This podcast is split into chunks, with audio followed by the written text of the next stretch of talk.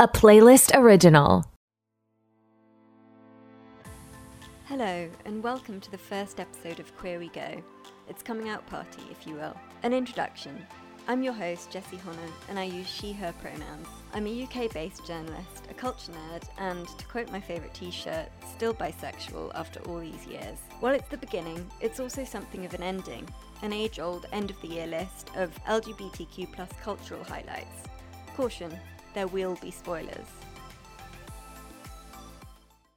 This was inevitably a TV heavy year, and it started on a high with the semi autobiographical work in progress a story of 45 year old self identified queer dyke Abby, played by co creator Abby McEnany, and her experiences with depression and OCD. At the heart of the show is her fledgling relationship with Theo Germain's character Chris, a 22 year old trans man with a love of charity shop shirts and a smile that could kill. The pair's honest communication before and during sex makes it a unicorn among shows with sex scenes, and it's oh so refreshing. Its tender, authentic depiction of chosen families and its subversion of cishet rom coms means it warrants many a rewatch.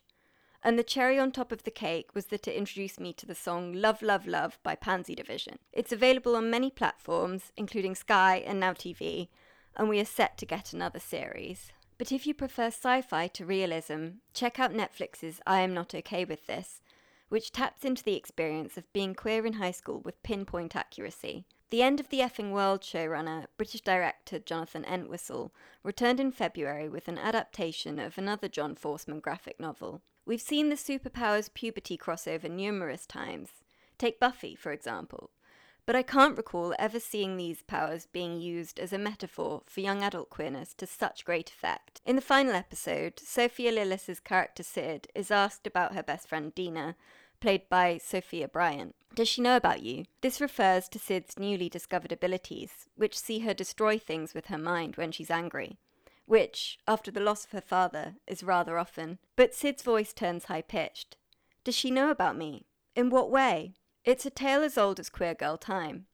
Sid, gazing at Dina across the school dance hall, is in love with her. I adored the Carrie-esque ending, which answers the mystery that begins the show, whose blood is Sid covered in, and also overwrites the source material and therefore the bury your gays trope. However, it lost out on a second season due to COVID.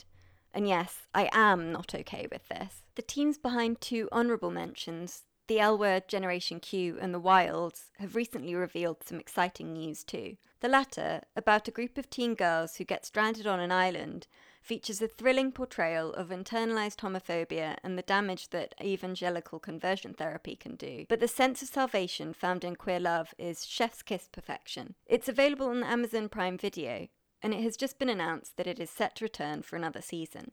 Meanwhile, the L Word Generation Q, which sees fan favourites Bette, Shane, and Alice from the original L Word return with a new generation of characters for more talking, laughing, loving, breathing, etc., we'll see talk show host and lesbian icon Rosie O'Donnell joining the cast for season two.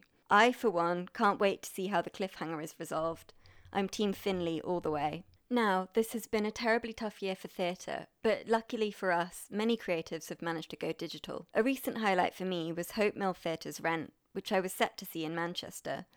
Sadly, the cast only got to perform two preview shows before COVID dealt the industry another blow and they were forced to go online but it was the epitome of what diverse, forward thinking theatre should be. In this year of social distancing, director Luke Sheppard and choreographer Tom Jackson Greaves used the rare moments of contact between the cast wisely, notably in I'll Cover You reprise and the final, which made the show all the more poignant.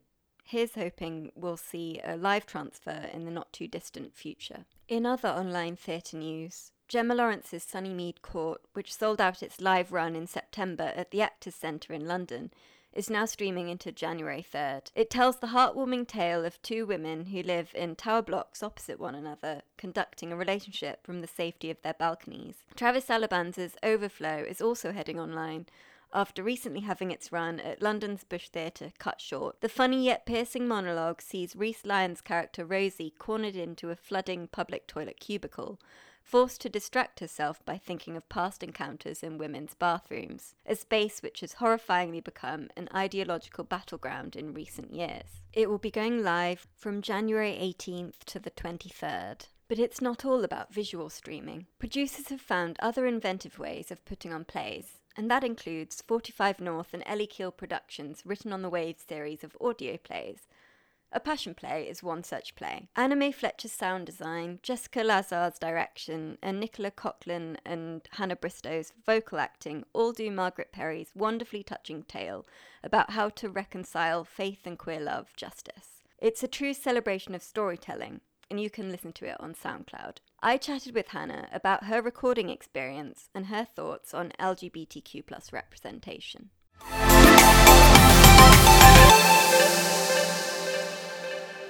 My uh, my name is Hannah Bristow, and uh, my pronouns are she her.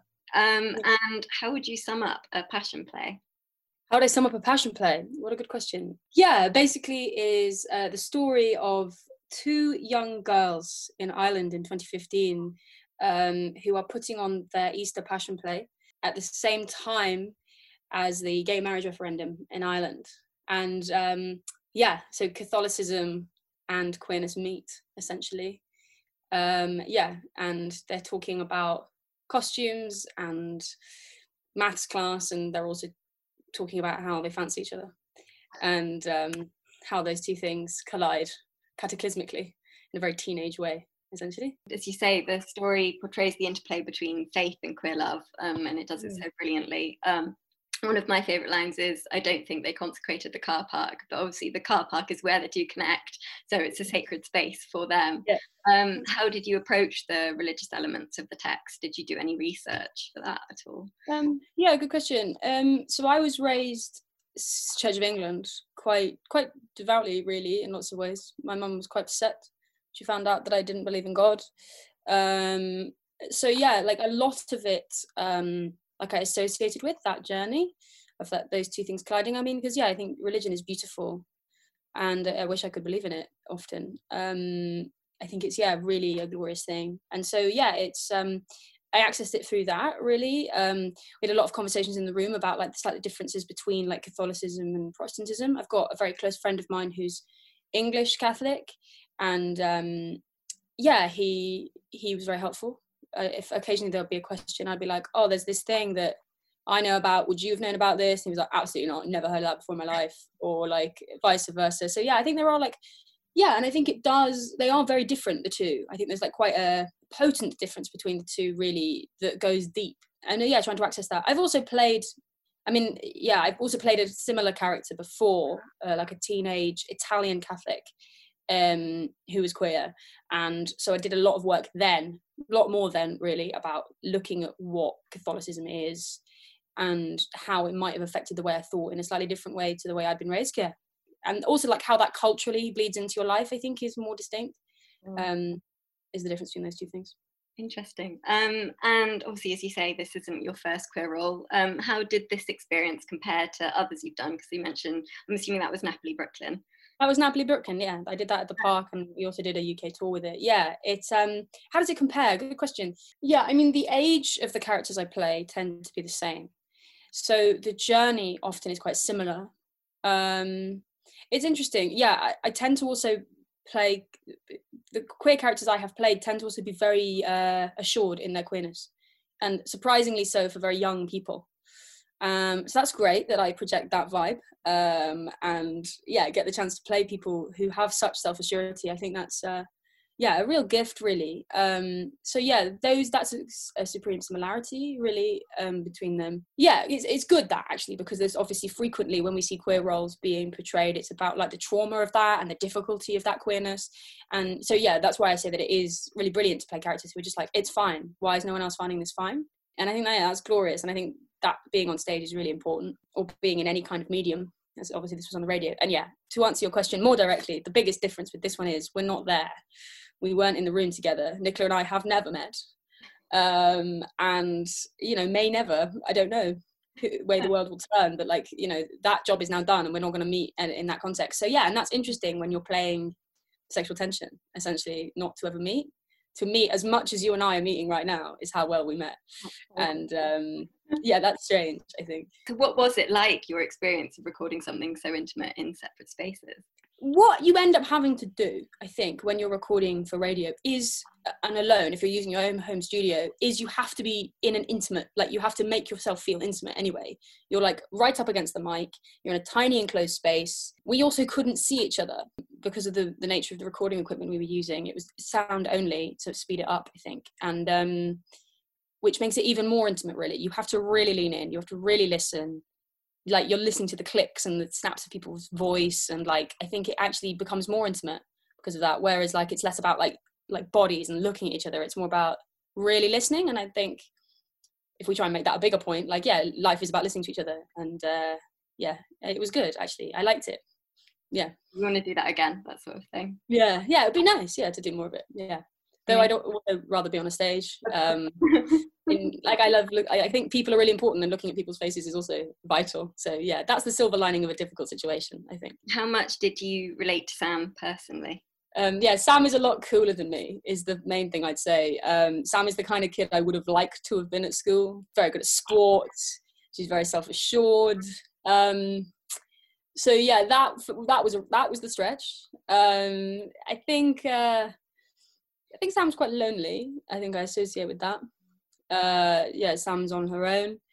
Uh, she's moved towns. Uh, at this time, you know, for all of us, we're quite alone, and I associate with that quite closely. I was also like I was living alone at the time in the in a town I didn't know. So yeah, that was that felt quite touchable. And I also think um, Sam's quite like a, a melancholic person, and I think you know I've got that in me more than I would probably like to admit. But yeah, she's a melancholic person, and uh, because she's had like a very deep trauma quite recently in the, uh, which isn't explicitly said in the play but it is definitely there. And um, yeah i think i felt very close to that really. And you mentioned that it's important that tales like Sam Bridie's get told. Do you think your own youth would have been um, any different if you'd seen more lgbtq representation in mm. culture growing up? Because i always think about that myself. Yeah definitely. Uh, it was actually a conversation we had during recording this um, there's a line in it where Bridie says you just you don't see it. You don't see people in the street and you don't see it on television. And we had quite like a quite like an interesting debate about it really because some of the people in the room we were talking about like you know there's quite a lot of representation now in 2020 was the argument.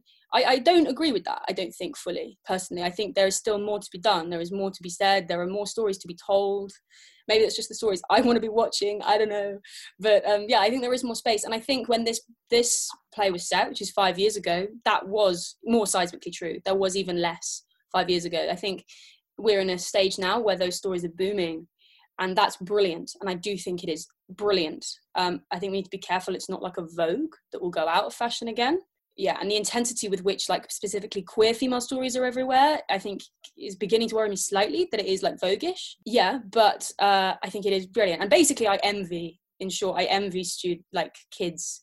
I teach children as well as one of my jobs. I envy the world that they're in not only for like the media that's available but also the internet. So i'm of an age where i didn't have the internet in primary school. By the time i was 13 we did have the internet but i think the internet is the huge democratizing medium and it's uh, which i think is you know directly correlative to like trans issues exploding currently is because people who are a minority are able to connect and communicate and like have that connection in a way that wasn't possible when i was a kid. And it was much easier i think for queer people to feel like isolated and strange and wrong. And um, so yeah uh, I can't quite remember the full question, but yeah, I envy. I envy. Great answer. Yeah. I envy the kids basically, and um, yeah, I think we can still do more. Basically, I think all stories need to be told as much as possible. Representation is important. You mentioned obviously that things still need to improve. I, I often get frustrated with lots of queer tropes or queer stereotypes in culture. Um, so, do you have any that particularly annoy you in that regard? Yeah, it's a really interesting line, this, and I don't know. Yeah, I, I, I'm still trying to work out the answer. There's a couple, like we're in a knotty point of like a couple of things. This and also casting. I think there's a mm. we're in a point of like trying to work out quite how we do it. In telling a queer story, do we just tell tell the story about the queerness? Because if you tell the story about the queerness, the drama you end up having is that queerness is hard or bad or wrong or different and that's not interesting like not interesting and it's toxic to be perpetuating that as a narrative yeah so like a point where queerness is incidental i think would be great um, what's the film that oh I, I, I, deliberately looked up all the names of the things I wanted to mention and I've forgotten them. What's the um the Kristen Stewart film that just came out? What's it called again? Oh, um, Happiest Season.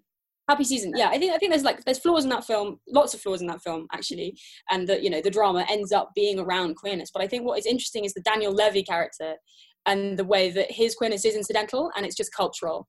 And I think I want more of that. And I watched that character and I was like, oh, this is it like lifted my heart to see something like that and person who is queer and like their character is actually nothing to do with the actual queer drama that's happening he's like feeding the fish and and just like the um yeah i think that's the kind of world i want to see more of it's dangerous to perpetuate narratives but also important to see like the damage queerness um or like internalized homophobia can do i think that is important to see but um yeah it's a, it's a it's a, it's a hard line we want more queer representation but finding the stories that have that i think is trickier to get to a point where it's incidental is basically the ideal i think have you seen um Schitt's Creek? Because again, that's another. I have. Yeah, yeah, yeah. I'm in the middle of it. Yeah, yeah, yeah.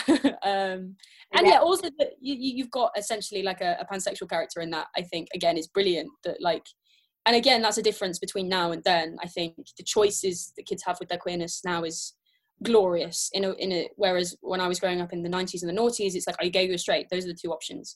Yeah having the, the, queer umbrella as like more prevalent is brilliant and the loosening of those boundaries is there is a question however about whether or not that's just you know the pockets of culture that i exist in which are london and you know liberal um, and like spreading that across i mean the world and across various different cultures i think is important. I think you know my parents generation still haven't quite got their heads around it regionally. I think people have still you know there's like and i think that's media and that's where media comes in and stories we tell those stories. That's where they're powerful essentially. I know you already have devising experience and i know a lot of actors branch into writing to create the parts mm. that they wish they could see in play. Have you mm. considered that and what sort of parts would you like to create if so oh what sort of would i like to create? Oh gosh. Well if i knew that i'd be doing it uh, if i'm honest with you.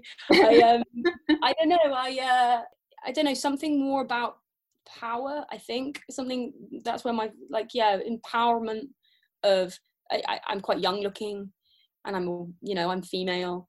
And uh, i think that means i play passivity a lot especially if i'm playing classical parts. And subverting that in some way it would be something i'd like to do. I don't know quite how or what but yeah. That's fascinating. Um um so a less serious question. Um yeah. the first kiss is symbolically provoked by Bridie breaking her Lent rules. Did you actually get to eat flying saucers?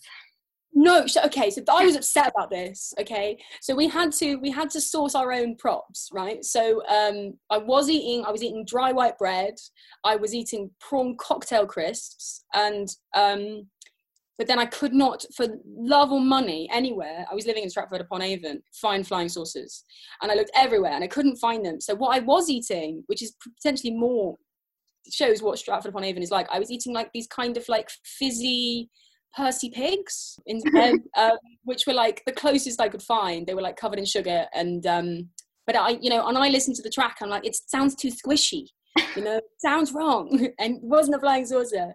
Um, but we were eating and chewing and um, say that again. Must have been a rush on flying saucers, some kind of. Yeah. Forget the rolls. Everyone just wants flying saucers now. Well, maybe I don't know. Maybe they don't. Maybe kids don't eat them anymore. I don't know. Uh, where are they? It'd be terrible if it was. You're case. really old now.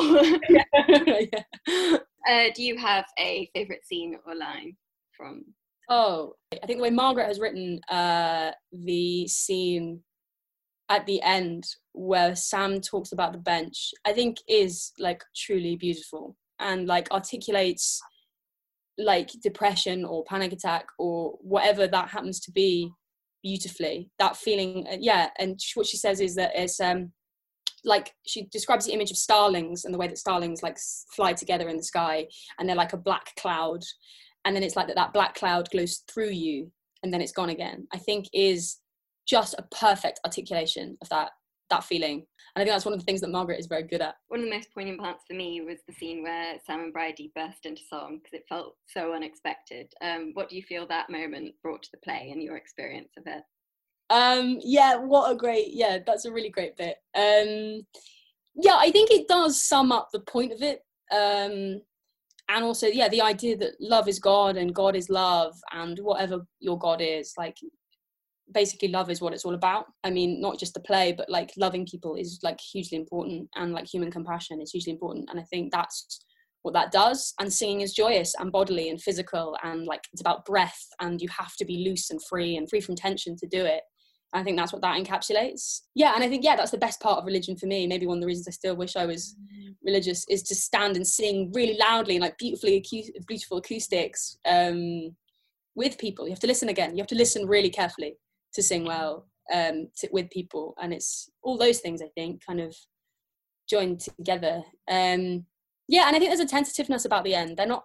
It's not. It's not quite there. It's not fully resolved what their relationship is and where it's going to go and whether it's going to work and all that kind of stuff. And um, yeah, I think the song manages to achieve that ambiguity while also giving that joy. Smartly done. Stages review said it would translate beautifully to the stage. I would like to add my voice to that. Um, what are your thoughts? Could it have another life? Oh well, I, I couldn't possibly say.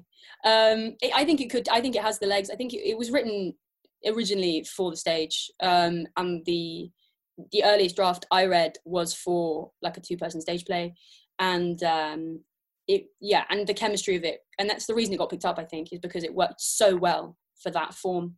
Um, there's talk of yeah, it's gonna, it's almost certainly gonna live again. I think by the sound of things, I don't know.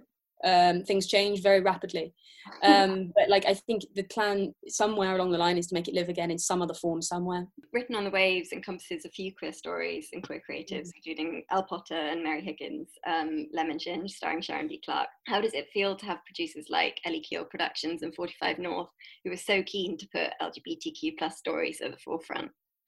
Yeah, I mean that's the question you've got me most emotional on. Those two women are I mean, 45 North is a, it's a conglomerate, but like Jess and Ellie are like brilliant human beings, the pair of them.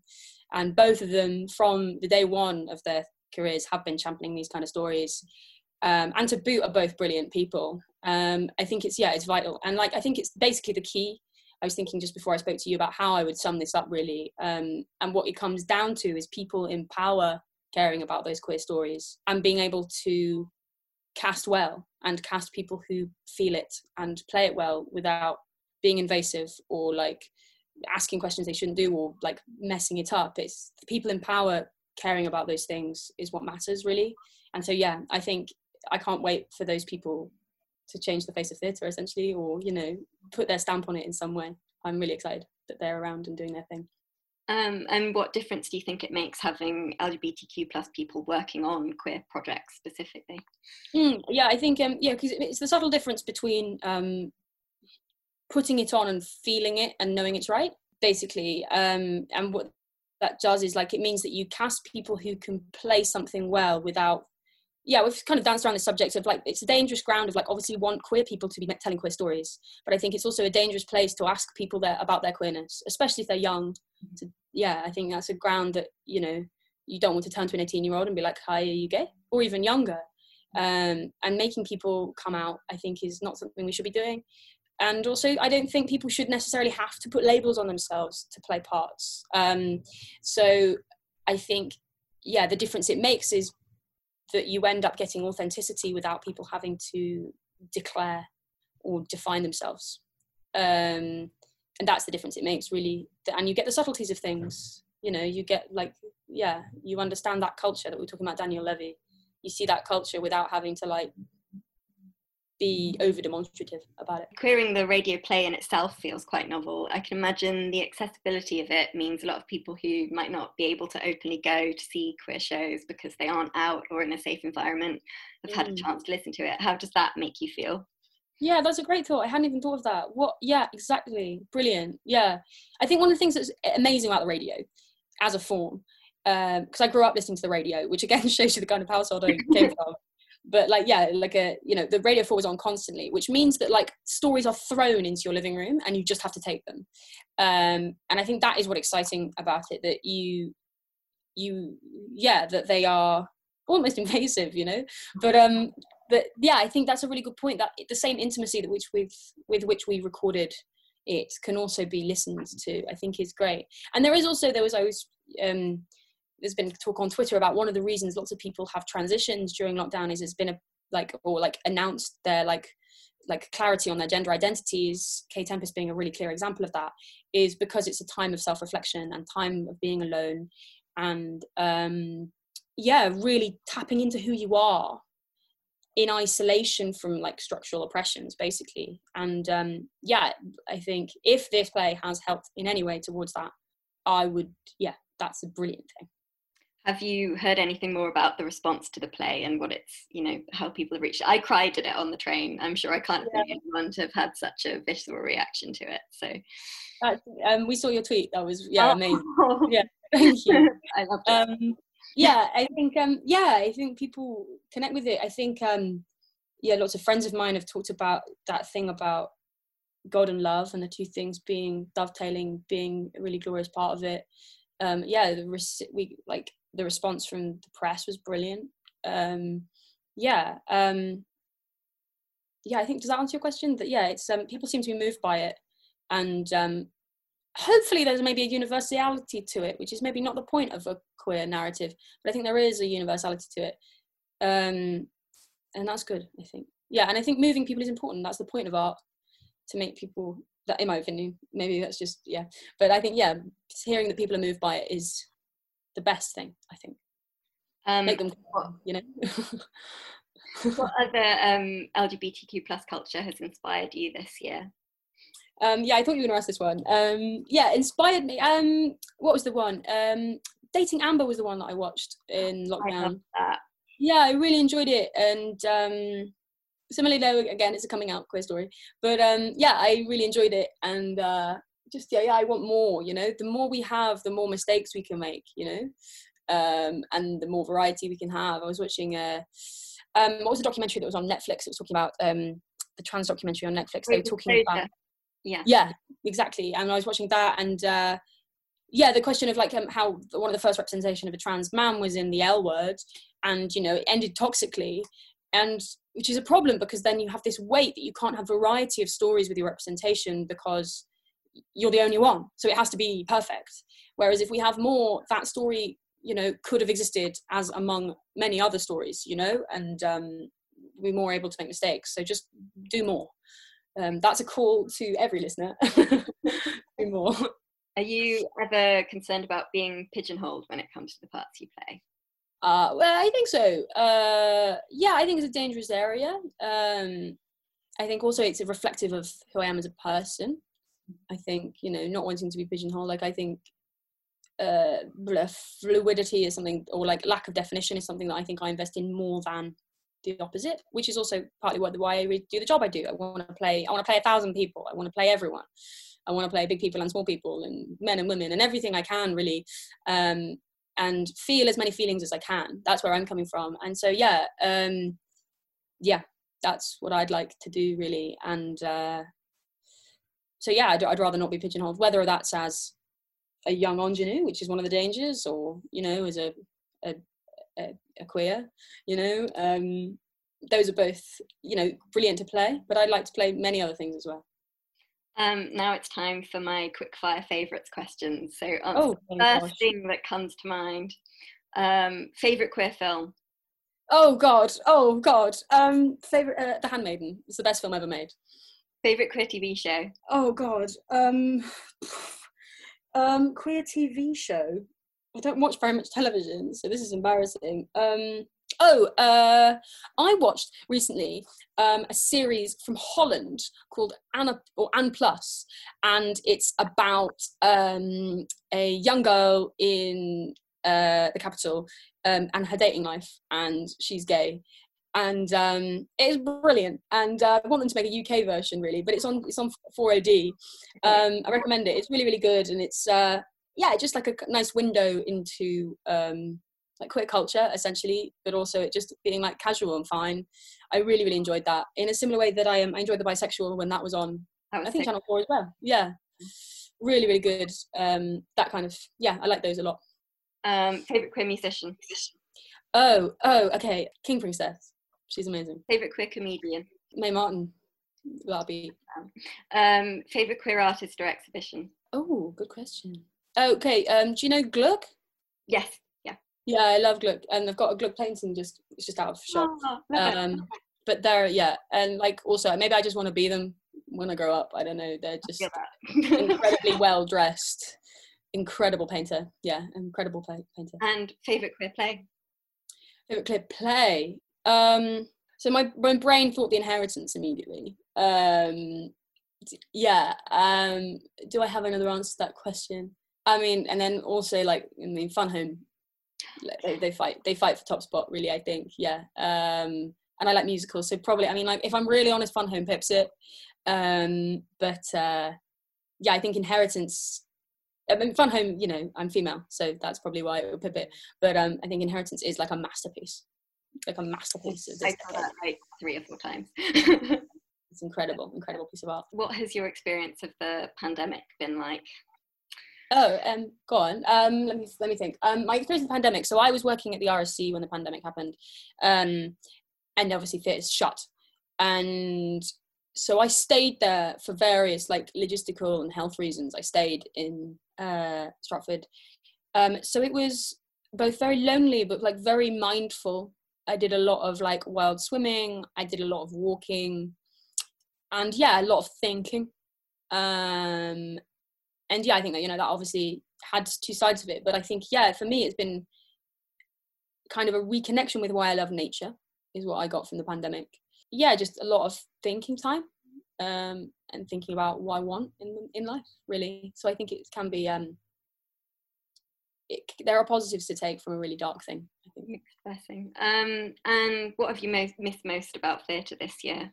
Oh, um, people, people's eyes, people's faces, people's breath. Um, you know, like yeah, I think I love my job because I get to look at people and really look at them and um, like listen to them and respond to them.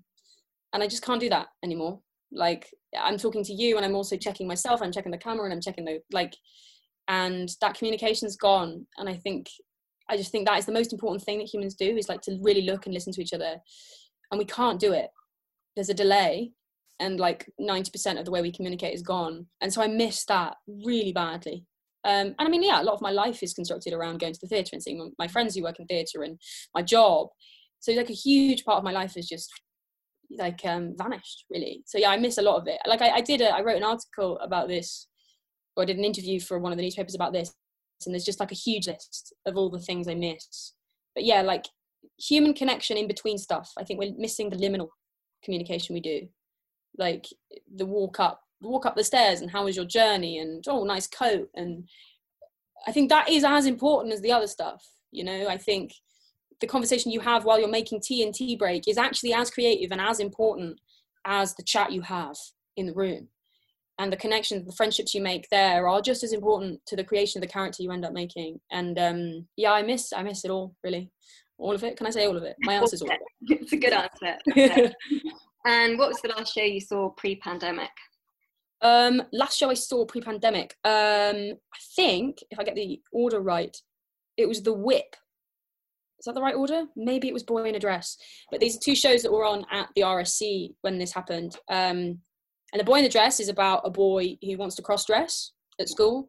And um, there's a lot of stigma attached, obviously. So that that's great that that was on. Um, really, really. I took my mum to see that for her birthday. Um, she loved it. um, and uh, and then the other show was The Whip, which was on in the Swan at the same time, which is the smaller theatre at the Royal Shakespeare Company. And um, that is again brilliant. Um, again and very timely about um, basically abolition in the UK and um, the, uh, the bailouts done by the UK government to slave owners and um, the progress of that and like the debates that happened around that. And it's a very clever play because you start watching it thinking oh we all know how this ends. Like oh come on. And then you get to the middle and you're like oh my god i had no idea things were this bad. And that you know and we only finished paying off that debt three years ago the bailout for the slave trade. And yeah i think that that is being put on at that theatre with that audience who all start going blah, blah, blah, and being like oh my god i think is masterfully done. And um, i think it's streaming at the moment so that people should watch that. Um, I know everything's very up in the air right now, but have you got any exciting projects coming up that you can tell us about? Um, I think the cool answer would be not that I can tell you about, um, but the answer is no. um, the um, yeah, they um, you know, things auditions happen, auditionings are happening again, so sort of. But yeah, we went into tier three yesterday, so everything that was possible has stopped being possible again, and um, this industry will not come back until that vaccine is out. You know, um, but you know that vaccine will be out soon, and um, yeah, I'm very excited about that. And uh, finally, what are your hopes for 2021? I got asked this the other day. My uh, my answer was I hope to get paid for doing the thing I love again, um, which I did do a bit this year, but like I was almost full time doing that before. So that that's what I want. I want to get me on a stage again, basically. yeah. I hope we see you back on the stage very soon. Thanks, Hannah. Yeah. Really, really lovely talking to you. Really great talking to you.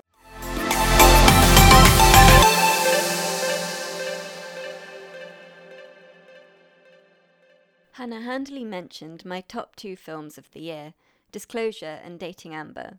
The former is executive produced by Laverne Cox and features interviews with numerous trans creatives and thinkers on trans representation in the past century or so.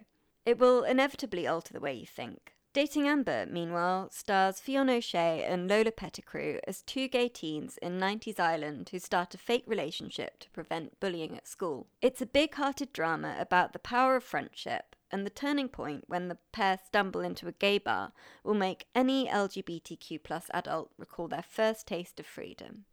Now, it would be remiss of me to not at least mention Netflix's most recent LGBTQ release, the Prom. It's about a group of Broadway actors who descend on a small Indiana town to help a girl whose prom has been cancelled because she wanted to bring another girl as her date. First, the positives. Two words Meryl Streep. She made me want the fictionalized musical her character Dee Dee is best known for to be real.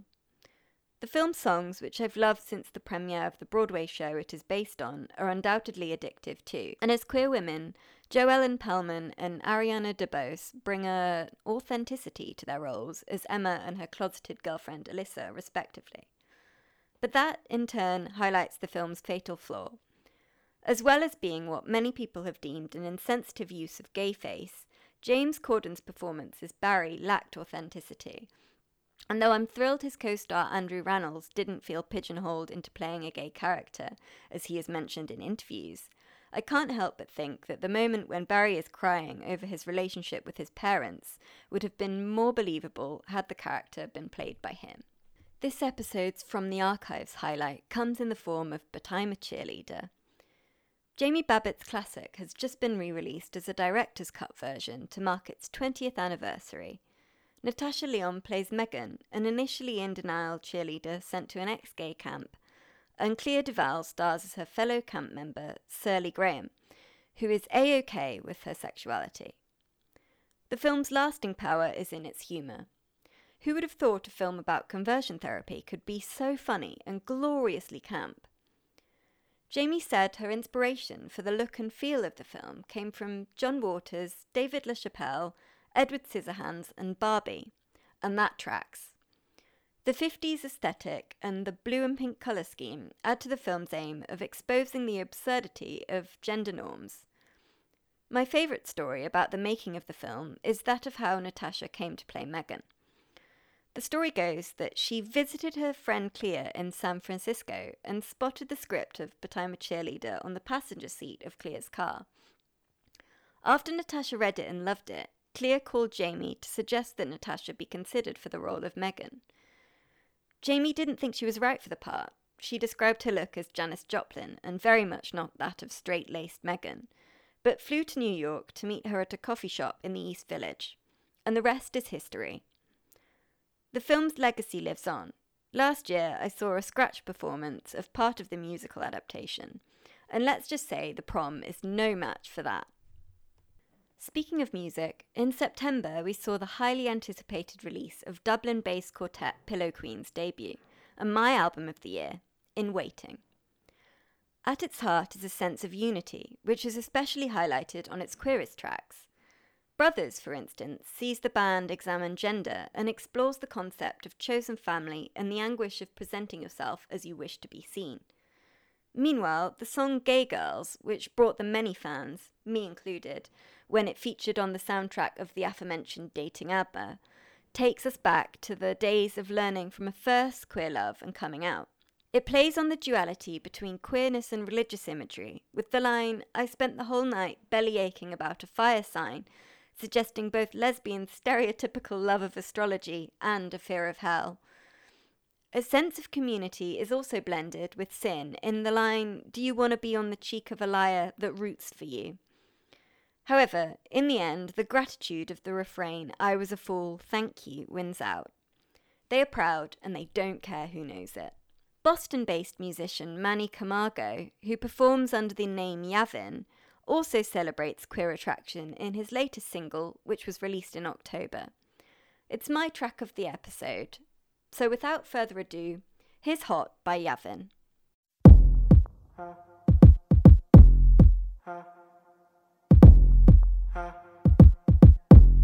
I want you to talk to me. You can read it on my face. I wanna take the lead. But I'm a bit too scared to say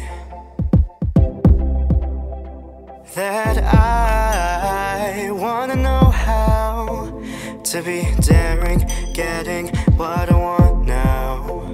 Will you help me try out being daring? Cause you're what I want now. I've been hoping for one moment, you and me between the sheets. I keep these daydreams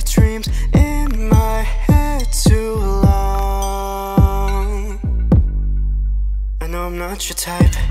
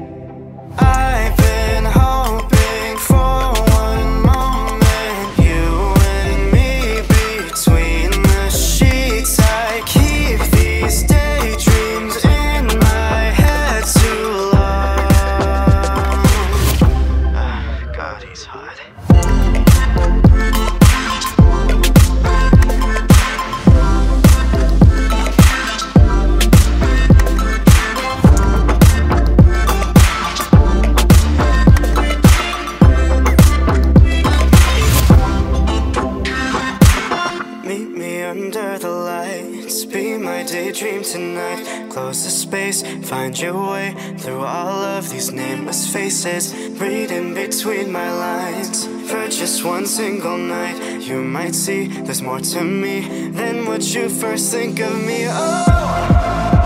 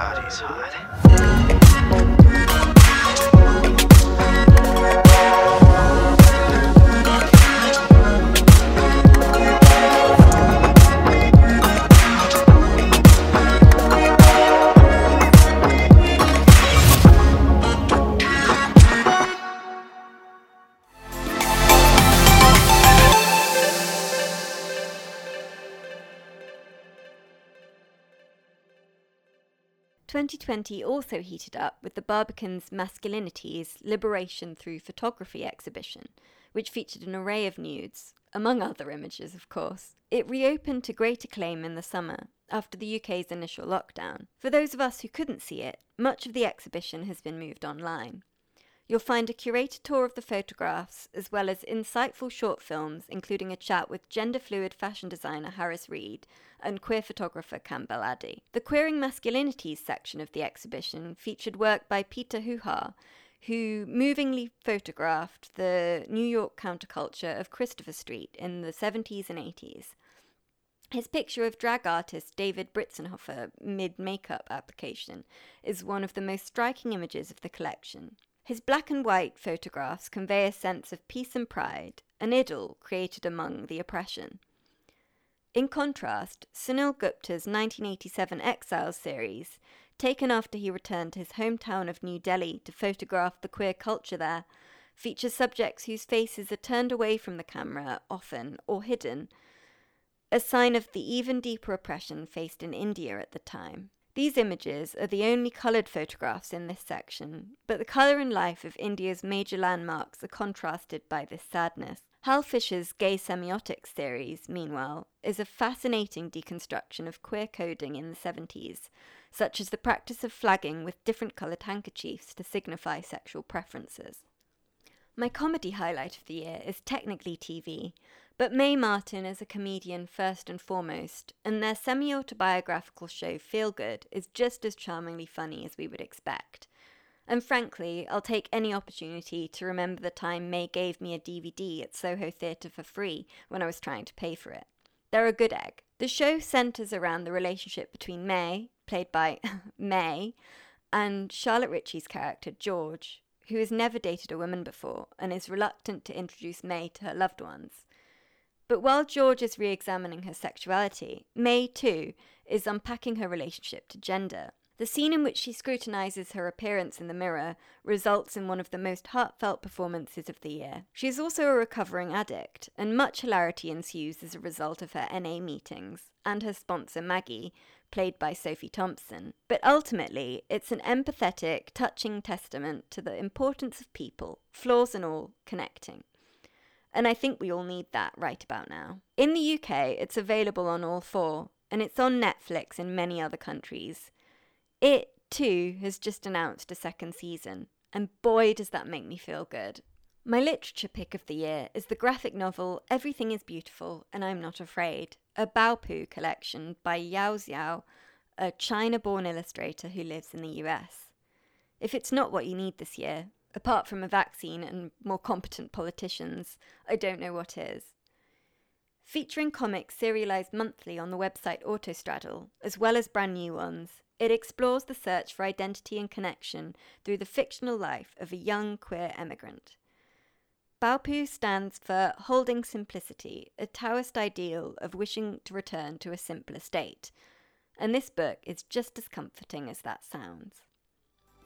On that hopeful note, Happy holidays, everyone, and stay safe.